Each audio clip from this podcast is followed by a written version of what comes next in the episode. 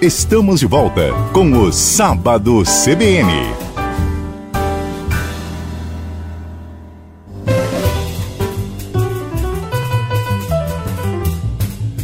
Olá, meu nome é Ney Herman, estamos de volta com o programa Sábado CBN e agora nós vamos falar sobre o plano diretor de Ponta Grossa e as preocupações que as construtoras da cidade têm em relação a algumas modificações que foram implementadas com a nova legislação. Nós temos na técnica Marcos Andrade, direção de jornalismo Ricardo Silveira, direção da Rádio CBN Roberto Mongruel. É, o objetivo é, obviamente, tentar tratar desse assunto de maneira que seja compreensível para o público, mas também que demonstre eh, para a sociedade o que está sendo feito para tentar solucionar esse impasse. Existem várias construtoras de Ponta Grossa que estão cogitando a hipótese de não investirem mais no município, investirem fora de Ponta Grossa, por conta de algumas limitações que foram impostas. Mas eh, será que essas limitações de fato existem? Será que essas limitações podem ser eh, dribladas com a legislação já vigente? ou não. Né? Então, nós vamos discutir isso aqui, é, nesse programa de hoje. E eu gostaria de agradecer a presença dos convidados que estão comigo no estúdio, nesse sábado de manhã, ao vivo. Marcos Geibel, engenheiro, diretor de novos serviços da CPG, da Associação Comercial, Industrial e Empresarial de Ponta Grossa. Obrigado, bom dia. Bom dia. Nós temos também o Dirceu Prusden, da construtora Legacy, que é uma das construtoras que mais se destacou em Ponta Grossa nesses últimos anos, com vários empreendimentos é, de uma qualidade assim impecável. Muito obrigado pela sua presença aqui, Dirceu. Bom dia. O vereador Isaías Salustiano, que sempre participa das discussões aqui na Rádio CBN, obrigado pela sua presença novamente. Vereador Isaías Salustiano. É, bom dia, Ney. Bom dia a todos os ouvintes da Rádio CBN. Bom dia à técnica também. E a todos os demais companheiros de bancada. E o professor Joel Laroca, que sempre nos ajuda aqui nessas discussões, tentando colocar um pouco de luz sobre o assunto. Professor Joel Laroca, bom dia. Bom dia. Bom dia a todos os ouvintes da CBN. Bom dia, Marcos, também. Vamos ficar mais uma vez à disposição para poder responder as perguntas. O plano diretor ele deveria ter sido é, revisitado e reeditado em 2016. Né? É, nós tivemos o plano diretor em 2006, na gestão Pedro Vosgrau. Uh, e dez anos depois ele deveria ter sido revisto completamente. Aliás, o plano diretor ele é orgânico, ele é vivo, ele não para, ele precisa ser analisado constantemente. Né? O professor Joloroca pode explicar um pouquinho melhor isso depois na sequência. Só que eh, nós acabamos vendo esse plano sendo finalizado seis anos depois, em 2022, e implementado em 2023. Né? E isso, obviamente, parece que não foi o suficiente, não houve tempo suficiente para que as pessoas discutissem de maneira mais adequada. E agora foi criado um grupo de estudos na CPG para tentar discutir esse problema. Uh, nós temos por áudio a participação do engenheiro Luiz Moron, da construtora MM e vamos ouvir agora o áudio dele, apenas para que a gente tenha uma noção das queixas, e eu gostaria que, na sequência, o próprio Dirceu Prusney, que é da, da Legacy, também colocasse esse posicionamento das construtoras, que, na realidade, foi o que motivou o programa de hoje. Tudo bem? Vamos então, Luiz Moron. Bom dia, amigo Ney. Com relação ao novo Código de Obras, eu posso dizer que, que baixaram, diminuíram o potencial construtivo dos terrenos, e isso gerando uma certa intranquilidade, um certo eh, baixando os ânimos dos, dos, construtores aqui de Ponta Grossa, né? Eh, por exemplo, na maioria das cidades de, aqui do Paraná, Santa Catarina, a taxa de ocupação sempre é a máxima possível, né? Para que você aproveite bem o terreno, para ter mais estacionamentos, né? De tal maneira que as pessoas estacionem seus carros dentro dos edifícios e não nas ruas, né? Aí, em esse sentido, você de, eh, facilitaria o estacionamento nas ruas, diminuindo né, a quantidade de, de carros eh, que, que, que, se tem aí na cidade estacionados, que, que atrapalha o fluxo, atrapalha o, eh, o comércio, atrapalha tudo, né? Então isso, isso diminuiu muito o potencial cultivo dos terrenos, já que os terrenos já são pequenos aqui em Ponta Grossa e mais isso, né? Então aí se torna, se torna difícil, né, para para, para construir, para fazer novos empreendimentos, né? Então isso é um fator muito importante que que eu acho que tem que ser revisto e sei lá, e as, as autoridades têm que têm que rever e fazer alguma coisa, porque aí a maioria dos construtores vai se desinteressar por construir aqui em Ponta Grossa.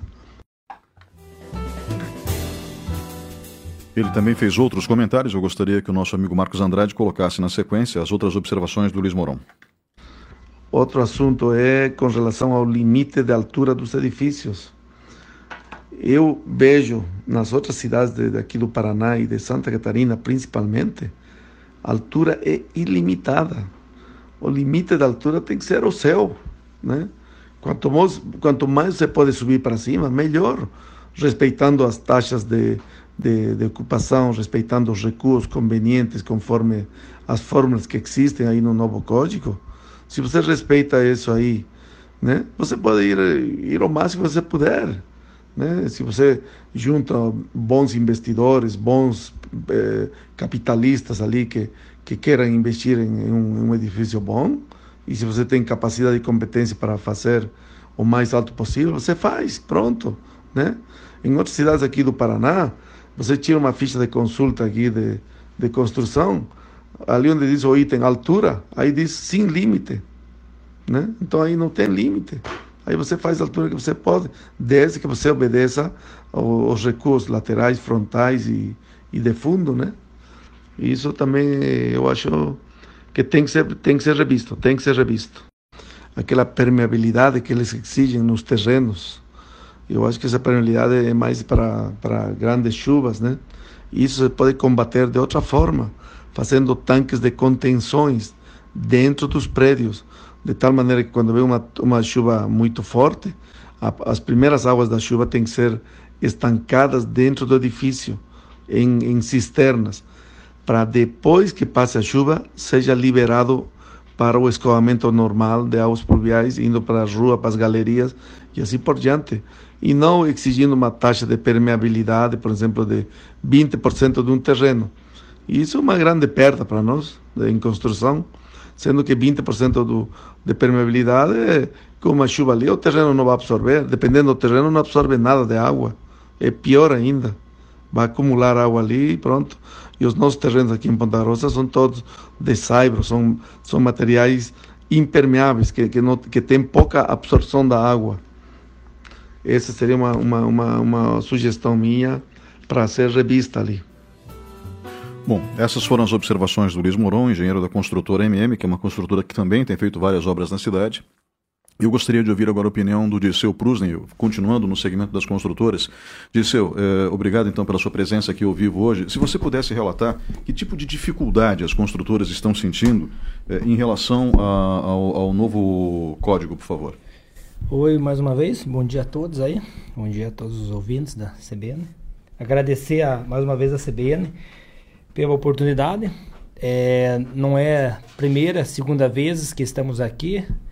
O professor Javarok pode confirmar, Zé Sabustiano, Ney, não é a primeira, segunda vez que estamos debatendo isso, né? É, a questão, digamos, do o Ney até comentou na questão não, teve tempo hábil. Eu até tenho que discordar um pouco do Ney porque tempo nós tivemos de debater isso, nós simplesmente não fomos ouvidos. Perdão, eu, eu, disse que teve tempo. Seis anos, né? Que na realidade ah, o que entendi. faltou foi o pessoal é, é, literalmente insistir um pouco mais nas suas opiniões. Por favor, pode é, continuar. É, a gente demonstrou a, a, a, o que, que ia acontecer. A gente bateu em cima, teve várias reuniões, mas ao meu ver, nenhuma delas foi atendida, digamos, escutaram que esse coeficiente de baixar pavimentos é, é, de uma certa forma, muito estranho. Por que, que eu falo assim estranho? Vamos lá. Eles diminuíram o potencial construtivo dos terrenos. Tá, mas nas, nas avenidas, nas artérias nas, nas, na, das avenidas, eles é, mantiveram que você pode fazer prédios altos. Visconde Mauá, é, Visconde Taunay, Monteiro Lobato, Pedro II, Ernesto Vilela. Legal, beleza. Mas ali não tem terrenos grandes para se fazer prédios. Pois é comércio, comércio é forte. Você vai brigar com o comércio para fazer prédio?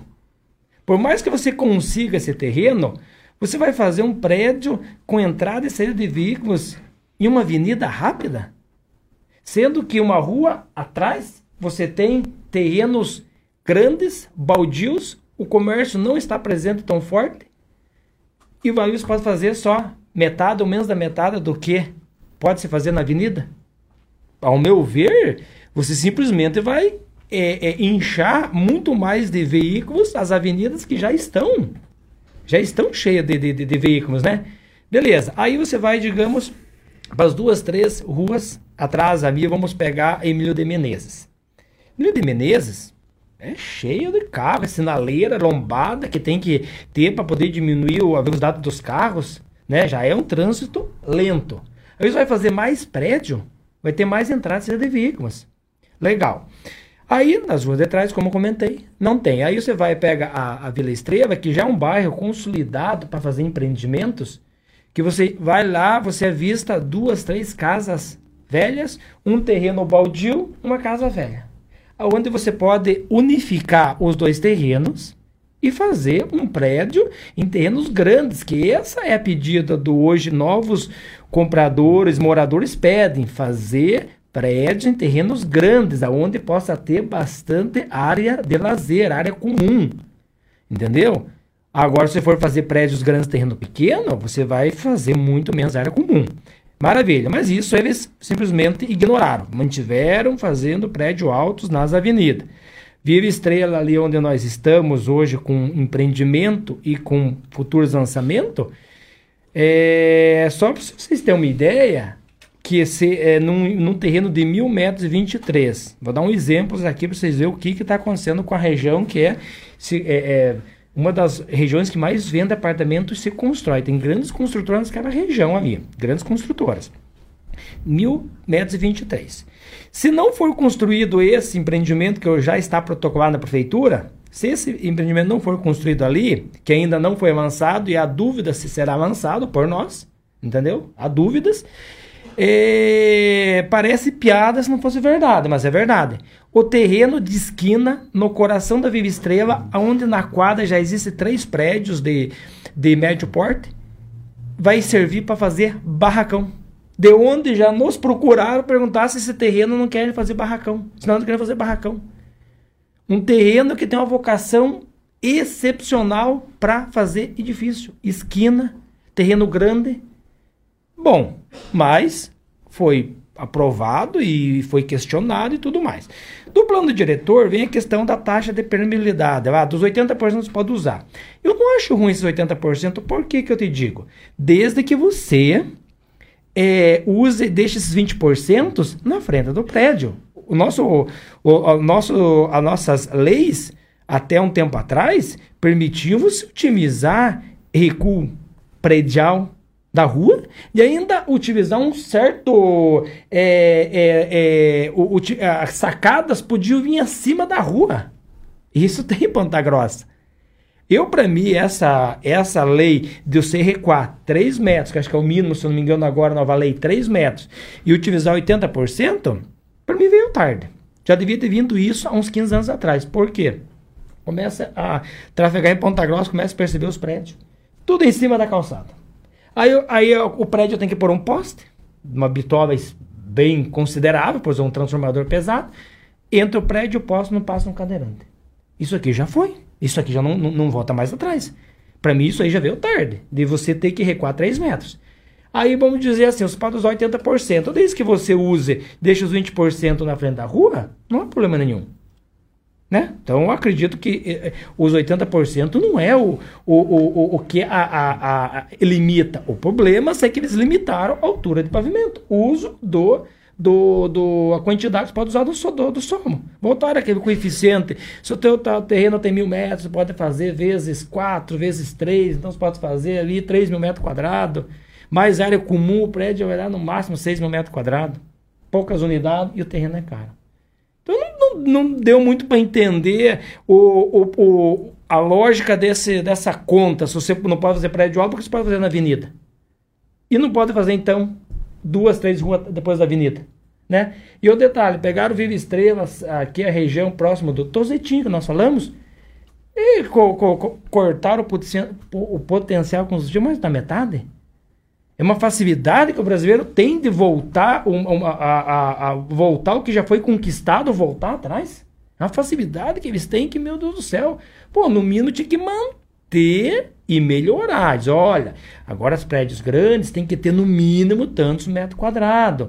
Olha, agora temos que ter recuo de 3 metros. Você quer fazer ainda 20 pavimento, 30? Pode fazer, desde que o terreno eh, seja uma, uma determinada metragem. Que foi construído prédios em Ponta Grossa com 30 pavimentos em terrenos pequenos, sim, é verdade. Vamos, temos que concordar que isso é verdade. Mas daí agora tomar uma, uma atitude dessa de, de não poder fazer mais? Ah, você quer fazer igual o Moron falou, céu é o limite? Pode ser. Ah, eu quero fazer 50 andares. Ah, eu tenho que ser num terreno no mínimo de 4 metros quadrados. Consigo um terreno de 4 mil metros quadrados, pode fazer. Determinadas regiões, hein? Pode fazer os 50 andares. Aqui, ao meu ver, isso já, já, já, já não pode, já não era mais. Né? E com isso, simplesmente, nós como construtoras, estamos em dúvida se vamos fazer novos lançamentos em, em protocolos que já está na prefeitura. Você imagine se eu vou pensar no empreendimento que eu vou pegar um novo potencial construtivo. Se eu já estou em dúvida se eu vou fazer, ah, mas qual que é a dúvida? Mercado imobiliário. Faz anos já, pelo menos desde a pandemia, o nosso mercado imobiliário não conseguiu se recuperar. Imobiliário, verticalização. Não casas, não condomínios, verticalização. Então, seja, aí veio ó, o plano diretor para, ao meu ver, dar um golpe de misericórdia no, no, na verticalização. Já estava difícil, ficou um pouquinho, um pouquinho mais ainda.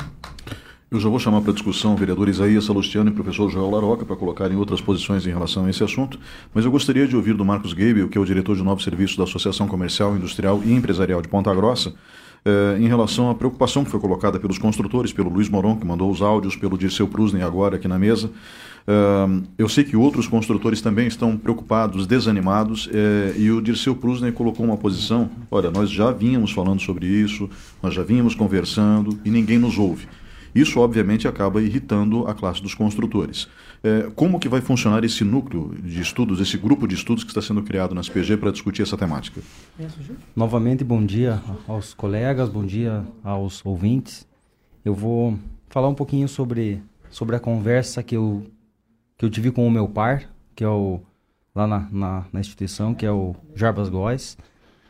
É, e vou falar um pouquinho sobre, sobre é, sobre um histórico referente ao plano diretor na cidade. É, como, como você mesmo disse, Ney, ele, ele está pronto, o plano diretor está pronto desde 2016.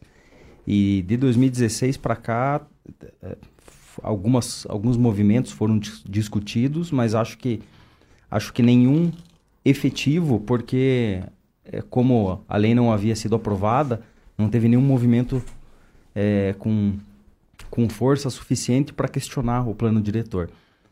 É, eu vou trazer um histórico aqui de algumas, algumas coisas que, que, que eu lembrei. É, nós tivemos um, uma, algumas coisas pontuais que, que acelerou a votação desse plano diretor e eu vou elencar aqui.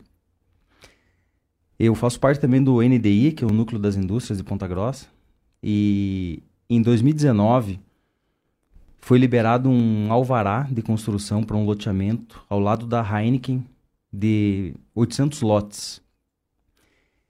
E o NDI ele se uniu com algumas com, com, com as principais indústrias de Ponta Grossa para questionar é, essa liberação, porque tem muitas indústrias de Ponta Grossa que que é, ela, elas, elas precisam de, de, de locais para futura ampliação, elas geram gases, elas geram.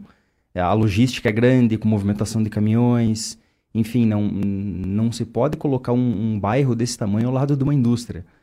Então, o NDI ele se mobiliza, ele se organiza e rapidamente a gestão naquele momento, se não me engano era o, o ex-prefeito Marcelo Rangel, junto com, com a Câmara dos Vereadores, eles criaram um decreto para criar uma zona de amortecimento, num, num, como se fosse um cinturão em volta das indústrias, para proteger é, essa situação pleiteada pelas indústrias, para que tivesse uma proteção realmente, uma área de amortecimento. É, num, num, próximo evento, essas, essas, essas principais empresas é, anunciaram a, a, a, intenção de fazer novos investimentos na cidade. E investimentos bilionários, tanto por parte da Heineken, na, por parte da Ambev, essas novas empresas em, que, que, que, estão vindo para cá, outras ainda em negociação, é, Nissin ou em Illinois, é, várias fábricas é, negociando com Ponta Grossa e questionando é, uma ação definitiva da cidade, é, não somente é, satisfeitas com essa lei criando a área de amortecimento. Então, para acelerar é, é, a captação desses investimentos, foi feita uma mobilização. Nós, como a CPG, entendemos que foi feita uma mobilização para é, votar esse plano diretor, ainda que ele não fosse correto e tivesse é, melhorias a serem feitas. Então, nós, como SPG, entendemos que esse plano ele foi, ele foi votado e agora é um momento dos principais atores da cidade sentarem e discutirem as reformas. É, é um, foi um plano, como eu disse, ele, fez, ele estava pronto desde 2016 e entrou em vigor agora em 2023. Então ele, ele já, é, acho que o próprio vereador Salustiano declarou isso, né? Ele, ele, ele foi implementado já desatualizado. Então é um momento de, das principais instituições e os envolvidos é, em Ponta Grossa se unirem. É, estamos fazendo isso dentro da CPG, criando um comitê para discussão da reforma do plano diretor. Então, nossa ideia é é, é discutir o novo plano diretor e apresentar sugestão, é, sugestões pontuais de todos os pontos que precisam ser melhorados. Uh, eu, eu, vejo com preocupação, vereador Isaías Salustiano, vou pedir que o senhor participe agora, porque uh, o próprio diretor, uh, Jarbas Góes, diretor de planejamento da SPG, eu conversei com ele durante a semana, ele falou que é, houve, como o próprio Dirceu Prusney comentou, tempo hábil, e eu também comentei na abertura do programa, seis anos né, para que esse processo fosse discutido adequadamente. É, ouvindo todos os técnicos, ouvindo arquitetos, ouvindo engenheiros, ouvindo a, a, academia, a Universidade Estadual de Ponta Grossa, que sempre colabora muito com a comunidade, para que os interesses fossem, uh, como eu posso dizer, concentrados dentro de uma mesma direção, ou seja, que é o desenvolvimento de Ponta Grossa. Tá? E uh, a impressão que dá, ouvindo os construtores, é que eles realmente não foram ouvidos, né? pelo menos da maneira adequada.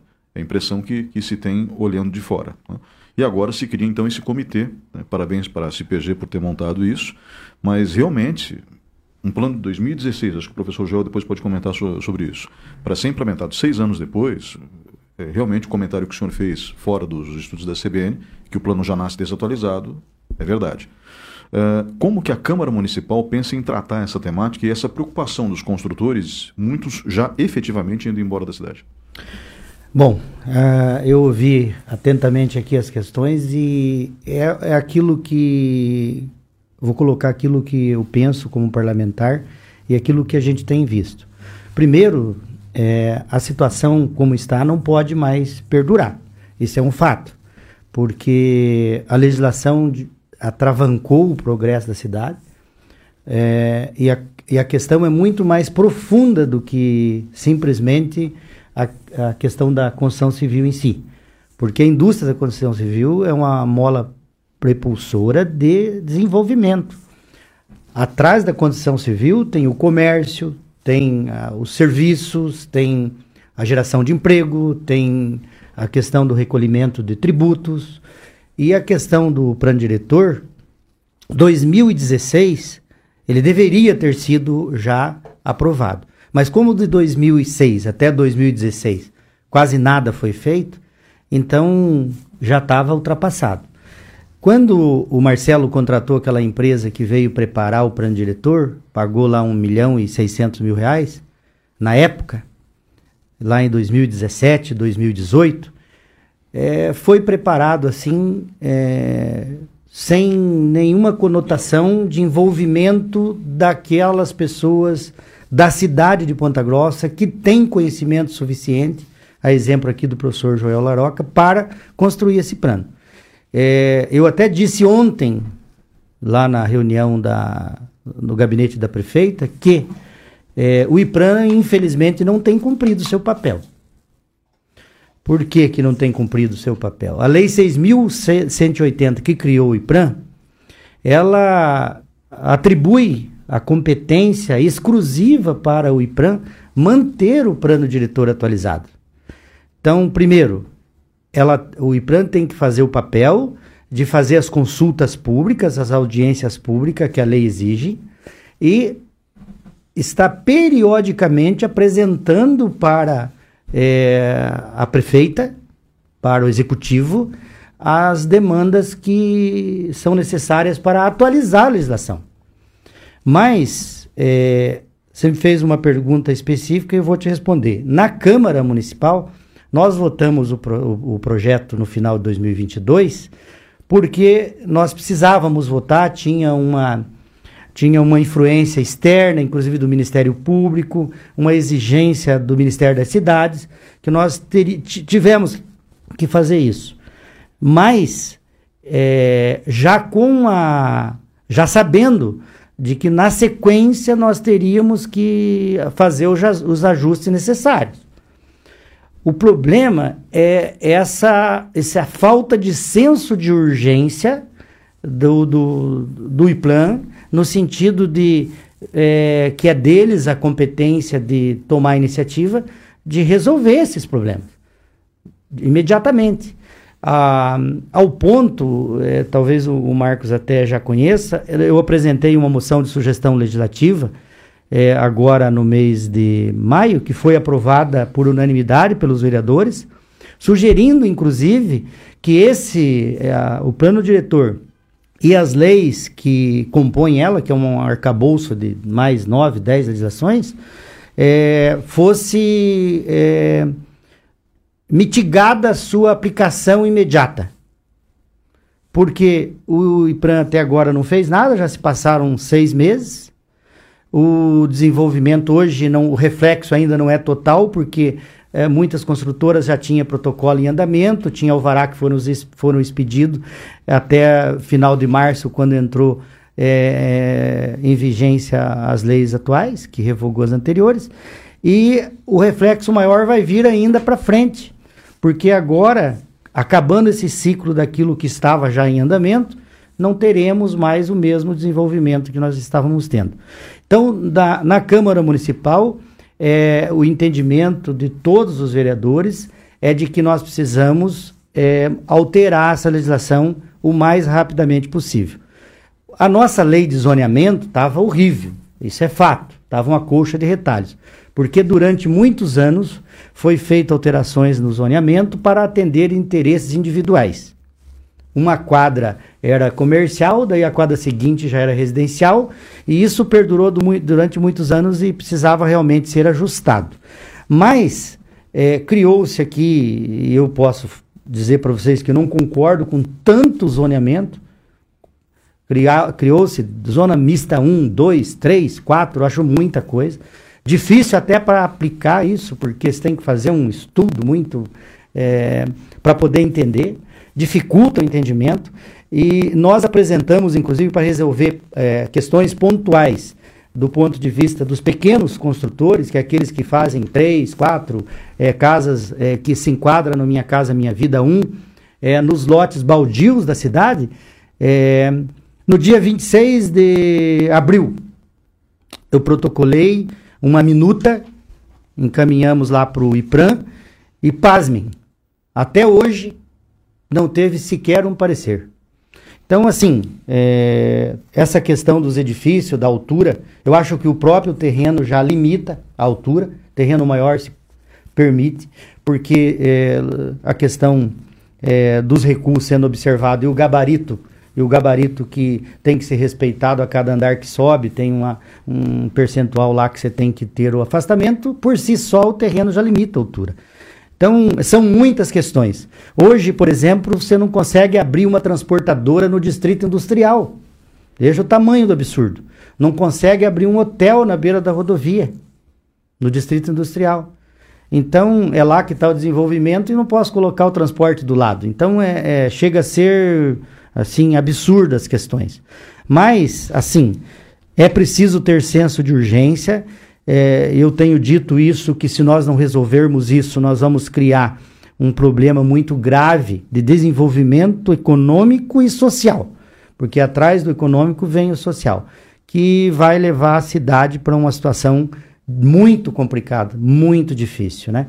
Então, é, é, assunto, Ney, que se nós fôssemos debater aqui ponto a ponto, né, nós iríamos muito longe. Eu tenho recebido, professor Laroca, quatro, cinco ligações por dia de é, contadores, contabilista, que não consegue fazer uma alteração no contrato social da empresa dos seus clientes. Porque o zoneamento está travando também a abertura de empresas. E até uma ampliação, uma reforma. Então, a situação está muito complicada. É, eu, na Câmara Municipal, nós temos essa esse entendimento já de que nós precisamos fazer as audiências públicas, fazer as consultas públicas, apresentar rapidamente as alterações na legislação para que a gente possa devolver para a cidade aquilo que a cidade precisa. Friso, eu não sou contra o plano diretor. Eu sou contra a legislação da maneira como está posta. Isso não pode continuar de maneira nenhuma. Eh, eu quero chamar agora para discussão o professor eh, Joel Laroca, eh, que, inclusive, através do seu escritório, já fez planos diretores para outros municípios aqui do Paraná tá? e, tem uma larga experiência na construção de planos diretores. e sempre fez isso, o professor pode comentar, ouvindo a comunidade, né? porque, afinal de contas, é o plano diretor da comunidade. Professor, essas queixas, elas, elas são preocupantes, porque quer queira, quer não queira, esse dinheiro da construção civil ele é vital para o desenvolvimento da cidade. A verticalização em Ponta Grossa também começou muito tarde, né? Uh, e o senhor pode relatar isso um pouco melhor. Uh, afinal de contas, o que, que faltou ao plano diretor para que ele pudesse ser mais harmônico com todos os componentes, os atores sociais? Eu creio que justamente a, a comunidade não participou. Mas não participou porque não quis. Foram cinco e não três audiências públicas. Na legislação federal existe um plano de diretor, tenha no mínimo três audiências públicas, Ponta Grossa fez cinco. Eu compareci em todas as cinco e compareci em nove oficinas de trabalho. E não vi, realmente não vi grande parte dos colegas construtores participando desse tipo de coisa. Todos aguardaram que a lei surgisse para daí começar. A única exceção foi justamente a Associação dos Pequenos Construtores, que aliás nem são engenheiros, são geralmente pessoas que estão entrando, contam com seus engenheiros contratados para poder fazer a construção, que conseguiu uma série de alterações pontuais antes que o plano fosse votado e elas foram incorporadas.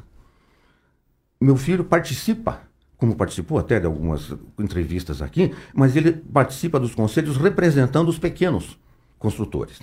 E quando nós fizemos nossos 13 planos diretores no interior do Paraná, naquela fase de 2000 a 2006, que foi muito rica fazem que o Paraná Cidade financiou tudo.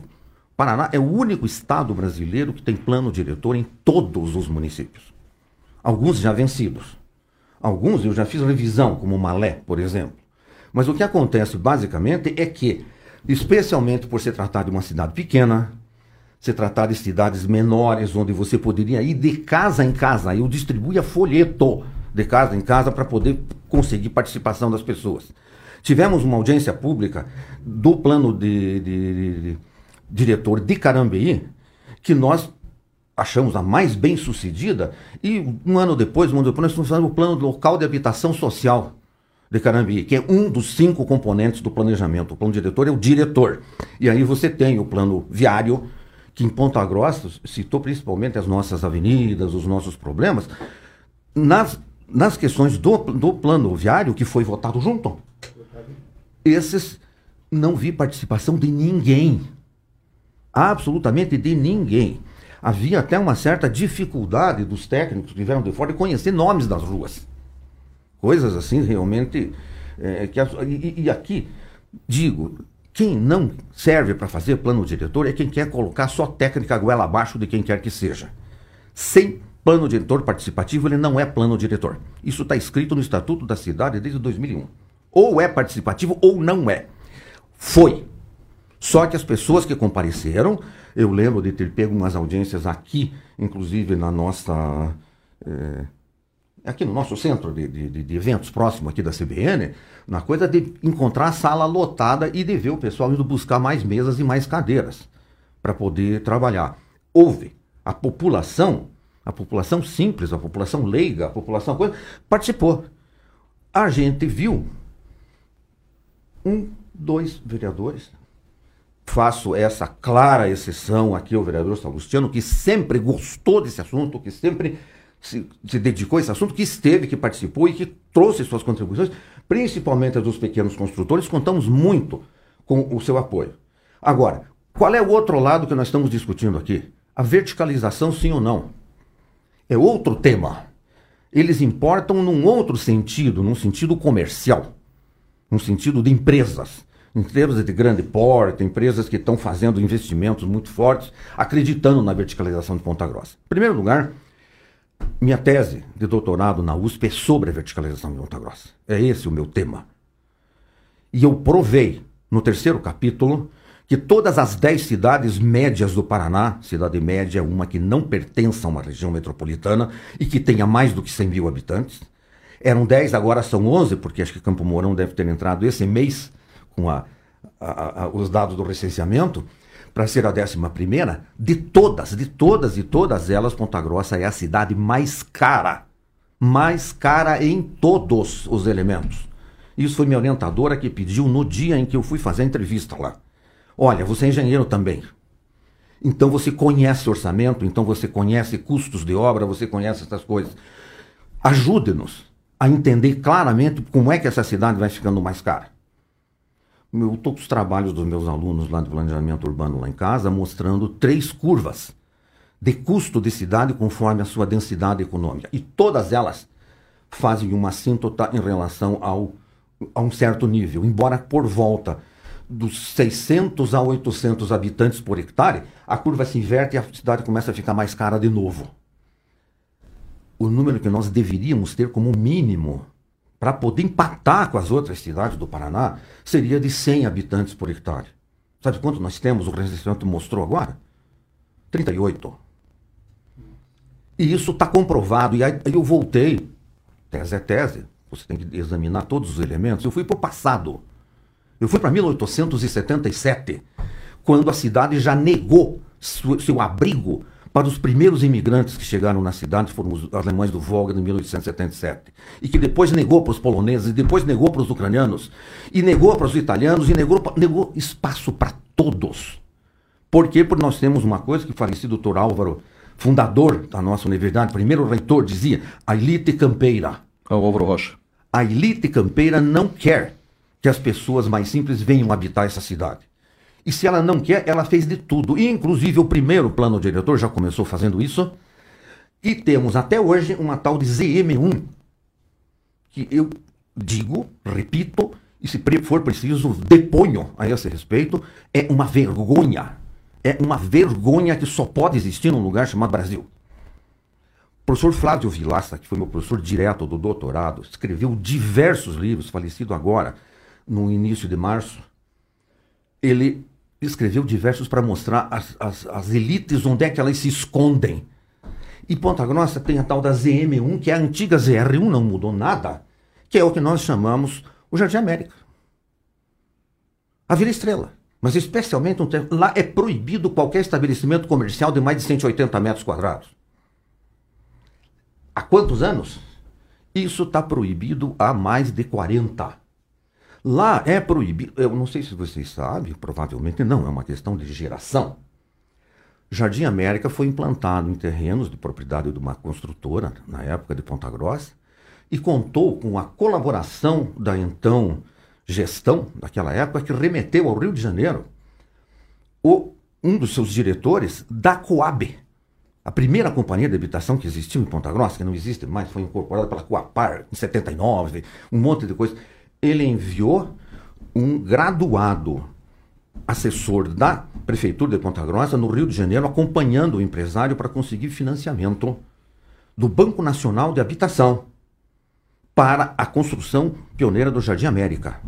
O Jardim América foi classificado como casa popular do nível 2. O mesmo tipo que depois aconteceu na Dalcol, o mesmo tipo que depois aconteceu no núcleo da Federman, que hoje seria mais ou menos a faixa 2 do Minha Casa Minha Vida para cima.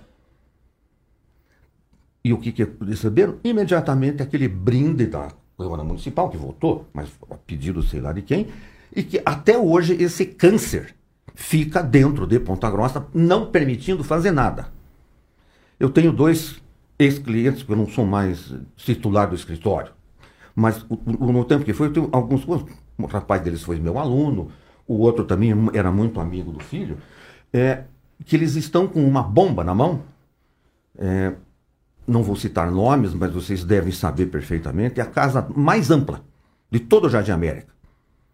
Uma casa que pertenceu a uma pessoa que faleceu há pouco tempo atrás.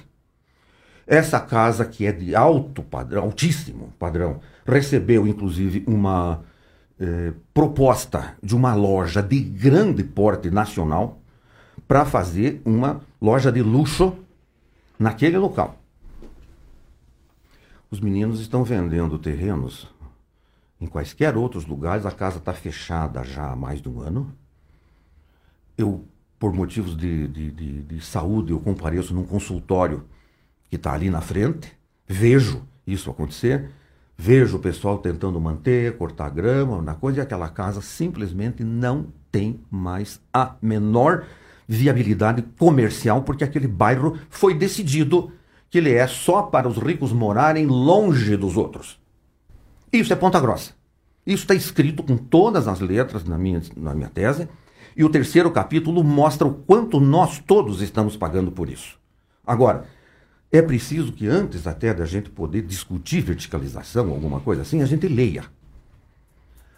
Até abril, o maior coeficiente de aproveitamento em Ponta Grossa, que ficava na ZC, Zona Central, era 6. Quanto que é hoje? 7. Ou seja, esse plano diretor dentro da lei está permitindo mais aproveitamento dos terrenos, mais andares, mais área para ser construída. Só que em determinados locais que foi isso que os técnicos estudaram. Nós podemos claramente discutir se é bom, se é ruim, se a primeira quadra ao longo da, dos nossos eixos tem, ou se a primeira e a segunda, ou se a primeira e uma e meia. Isso é ajuste. Isso é pontual. O pessoal da firma veio todo mundo em Curitiba. O nome do engenheiro que ganhou a licitação se chama Taniguchi filho do próprio prefeito de Curitiba. O Cássio Taniguchi. Filho do Cássio. Aí o que, que acontece com Curitiba? Há 50 anos atrás, eles fizeram isso e colocaram uma via lenta, chamada de a, a, a principal, uma quadra para a direita e uma quadra es, para a esquerda, 25 pisos. Depois é 8. O que me assusta muito, porque você chega a pegar as rápidas e verificar que o lado. Um lado que você está indo tem 25 pisos, o outro lado só tem 8. Poderia ter sido mais gradual, mas deu certo em Curitiba. Deu, funcionou. Então eles estão fazendo o mesmo exemplo jogando em Ponta Grossa. Pessoalmente, eu discordo do desenhinho. Eu acho que tinha que ser mais gradual. Uhum. E que nós devíamos, temos que cuidar dessas questões do estacionamento, que nenhuma pessoa compareceu nas audiências do plano viário. Nenhum. Eles fizeram completamente sozinhos. E o plano viário também não foi discutido porque também estava com o Ministério Público em cima, porque esse atraso, me perdoem, isso vem de longa data. Eu fui presidente do IPLAN até 2004. E em 2003 nós tínhamos feito aquilo para o quê? Para o qual nós fundamos o IPLAN. Nós fundamos o IPLAN para que ele pesquisasse e planejasse Ponta Grossa. E nós nos atrevemos a fazer uma coisa que foi dizer para o prefeito de então: nós vamos fazer. Nós nos sentimos muito pequenos perto do problema, permita-nos contratar consultores. Eu já tinha contrato, não consigo lembrar o nome da dona Margareta, acho que o sobrenome naquela coisa, arquiteta com diversas passagens por diversos planos diretores, estava em coordenação de metropolitana em Curitiba e tinha contrato firmado conosco. O prefeito perdeu as eleições, foi um outro que lidou. Detalhe: o contrato com ela não só foi rompido, imediatamente, pagou, sei lá, um, uma qualquer coisa pelo fato de ter sido iniciado, como os secretários que ficaram na sequência negaram-se a receber de volta os, os, os, os livros, os papéis, os, os, arquivos dos planos diretores que eu tinha passado na mão dela para ela começar a estudar em casa para nós começarmos as reuniões. Eu levei quatro anos para pegar de volta esses livros. Eu devolvi aqui na Associação dos Engenheiros, nas mãos do prefeito Marcelo Rangel, o dia que fui convidado para finalmente voltar a participar como conselheiro naquela época do IPLAN. As pessoas querem, de longa data, desde a fundação do IPLAN, querem enterrá-lo. Posso dizer isso porque, se eu não me engano, a proposta foi feita pela Associação dos Engenheiros. Nós contratamos uma professora da universidade que era de administração de empresa para ajudar a nos dar o estatuto sugerido. E nós entregamos na mão do prefeito daquela época, se eu não me engano, seu pai e eu. É, eu quero fazer uma observação aqui é, em relação ao IPLAN. Se eu não me engano, ele é fundado com o nome de Instituto de Pesquisa e Planejamento de Ponta Grossa. Pesquisa ele não faz. Pois é, pesquisa ele não faz. E o diretor de planejamento das PG, o Jarba Góes, ele disse que o, falta o IPLAN, por exemplo, memória institucional. Ou seja, ele deveria ter uma equipe formada por pessoas contratadas, com concurso público, enfim. Né? E ele tem razão nesse aspecto. Né? Uh, e eu acho que isso também tem que ser tratado dentro da Câmara Municipal. Nós convidamos o IPLAN, eu quero deixar isso registrado, através do seu diretor, o Celso Santana, que é uma pessoa que sempre colabora conosco. Ele não poderia nesse fim de semana. E fica aberto o espaço aqui na CBN para tentar discutir essa temática. Mas é, o que eu noto aqui pela fala do professor Joel Laroca e pela fala dos demais é que está é, tá faltando realmente alguém que estude e que conheça a realidade de Ponta Grossa a partir de Ponta Grossa. É, nada contra o escritório de Curitiba, da família Taniguchi, não se trata disso, né?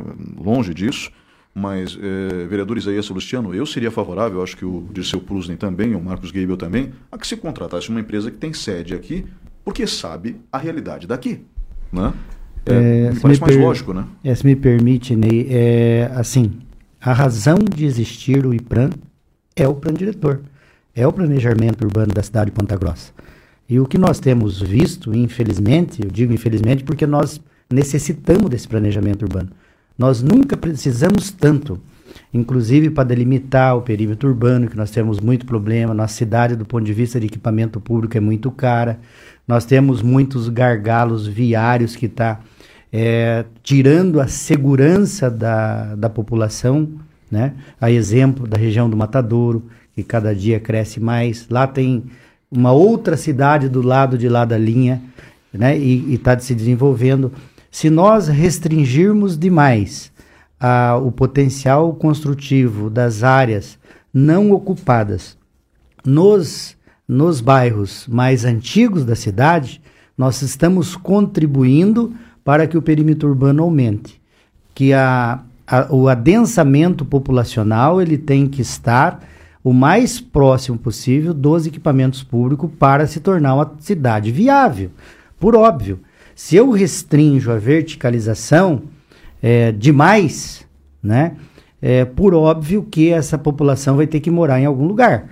Nós estamos hoje vivendo, eu não sei exatamente o percentual, mas eu quero crer que pelo menos uns 20, 25% de toda a planta de constru... já existente de construção na cidade de Ponta Grossa, sobretudo os bairros mais antigos, são irregulares, que também precisa. Precisa ter uma política de regularização fundiária, precisa ter um, uma política de drenagem, porque nós temos eh, problemas de toda a natureza.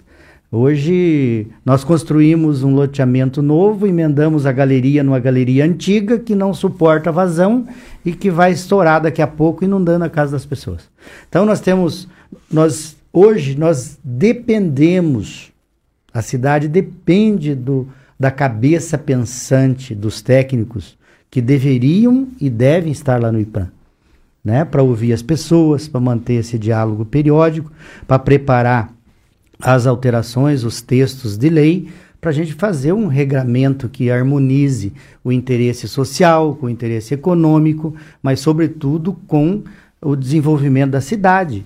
Né? Porque isso, inclusive, o Estatuto da Cidade obriga que o município tenha que fazer isso.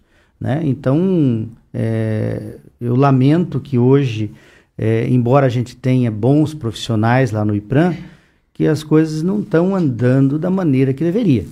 E eu chego a pensar, professor Laroca, que a continuar essa situação, aquela autarquia deve ser, inclusive, repensada. E, senão, porque não, ela não tem razão de existir se ela não está cumprindo seu papel maior. É a Lei 6.180 que criou o IPRAM, ela atribui para ele a responsabilidade direta de manter o plano diretor atualizado. E nós estamos provocando isso. Eu mesmo já encaminhei vários documentos minutas com já os projetos de, de lei, que era só apreciar, fazer os ajustes e enviar para a mensagem para a Câmara Municipal. Isso não vem acontecendo.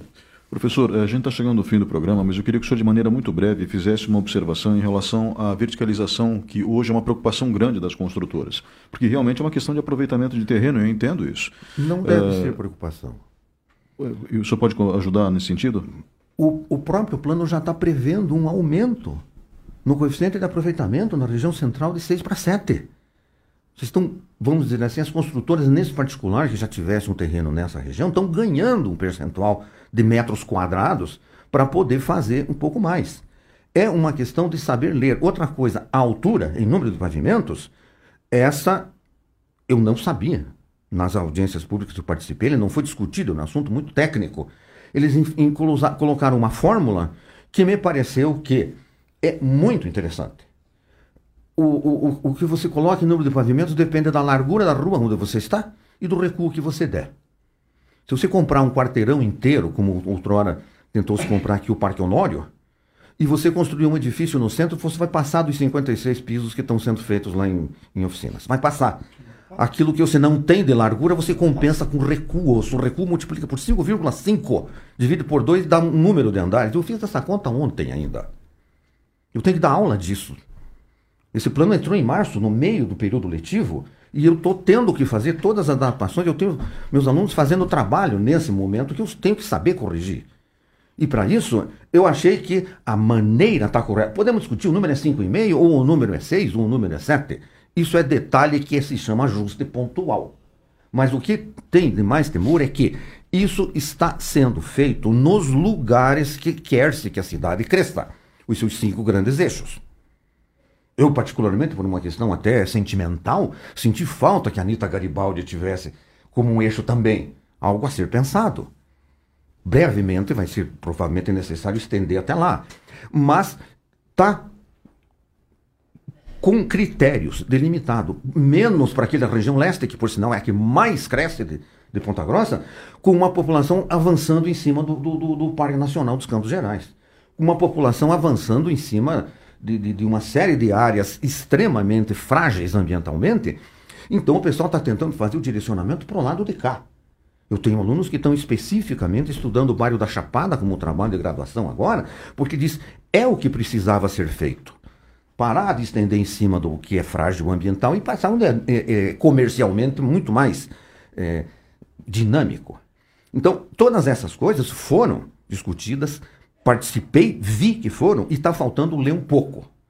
A expressão que a gente escutou por gravação de que o céu é o limite, ela nem nos neo, neo, neo, neo, liberais podem defendê-la e não tem feito, porque o que tem é que a cidade é para as pessoas. E os prédios, baixos, altos, médios, que forem, são necessários para que as pessoas os habitem e as pessoas trabalhem neles. E Ponta Grossa precisa, precisa verticalizar-se para conseguir ser, no mínimo, financeiramente viável.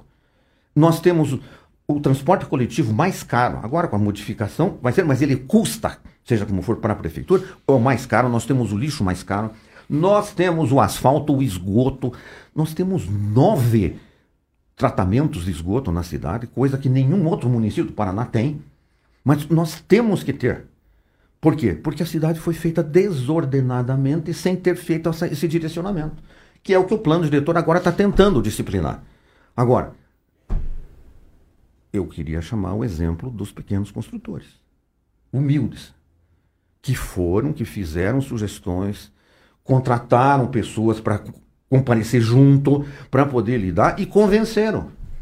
Convenceram os técnicos e alguns dos vereadores a proteger esse gênero, vamos dizer assim, do, do, da nossa construção, que se dirige para uma determinada classe social, com frações menores nos condomínios, etc., é preciso que haja realmente essa movimentação. Agora, quando chamarem para audiência pública, dá uma olhadinha na internet, vão. Nas audiências, eu participei até da audiência pública para mostrar o projeto do Lago de Olarias, tive que fazê-lo ali no Centro Cultura, para mostrar o projeto para que o povo dissesse se aquilo era assim ou devia ser diferente, e aceitei mexidas no dito cujo para poder torná-lo mais lidando. quando fizer isso, de, é, porteiro de plano diretor não morde. Bom, gente, eu gostaria de agradecer a presença de todos. Já é meio-dia, eu tenho que liberá-los também para, para, seus, seus compromissos particulares. É, ficam aqui os estúdios da Rádio CBN abertos, os nossos microfones também abertos para que a gente possa ouvir a comunidade e, ao mesmo tempo, tentar caminhar para uma solução, que esse é o grande objetivo do jornalismo participativo, e é assim que eu, que eu encaro. Né? Então, muito obrigado pela presença de Marcos Gabel, que é diretor de novos serviços da CPG, também conselheiro do Conselho de Urbanismo de Ponta Grossa. Muito obrigado a Dirceu Prusner, que esteve aqui colocando o posicionamento das construtoras, Luiz Moron, da construtora MM, por áudio, eh, o vereador Isaías Salustiano e o professor Joel Laroca. Eh, esse é um assunto que não se esgota nesse sábado, então talvez a gente tenha que tratar isso numa outra temática, num outro momento.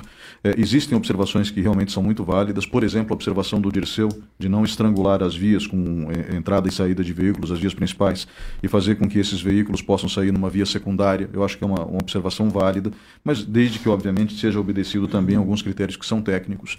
Uh, para que a gente possa ter a cidade se cre crescendo de maneira sustentável. Então, eu gostaria de agradecer novamente a participação de todos aqui e colocar de novo né, a Rádio CBN à disposição para discutir essa temática. Muito obrigado a todos. Meu nome é Ney Herman, comigo na técnica Marcos Andrade, direção de jornalismo Ricardo Silveira e direção da Rádio CBN Roberto Mongruel.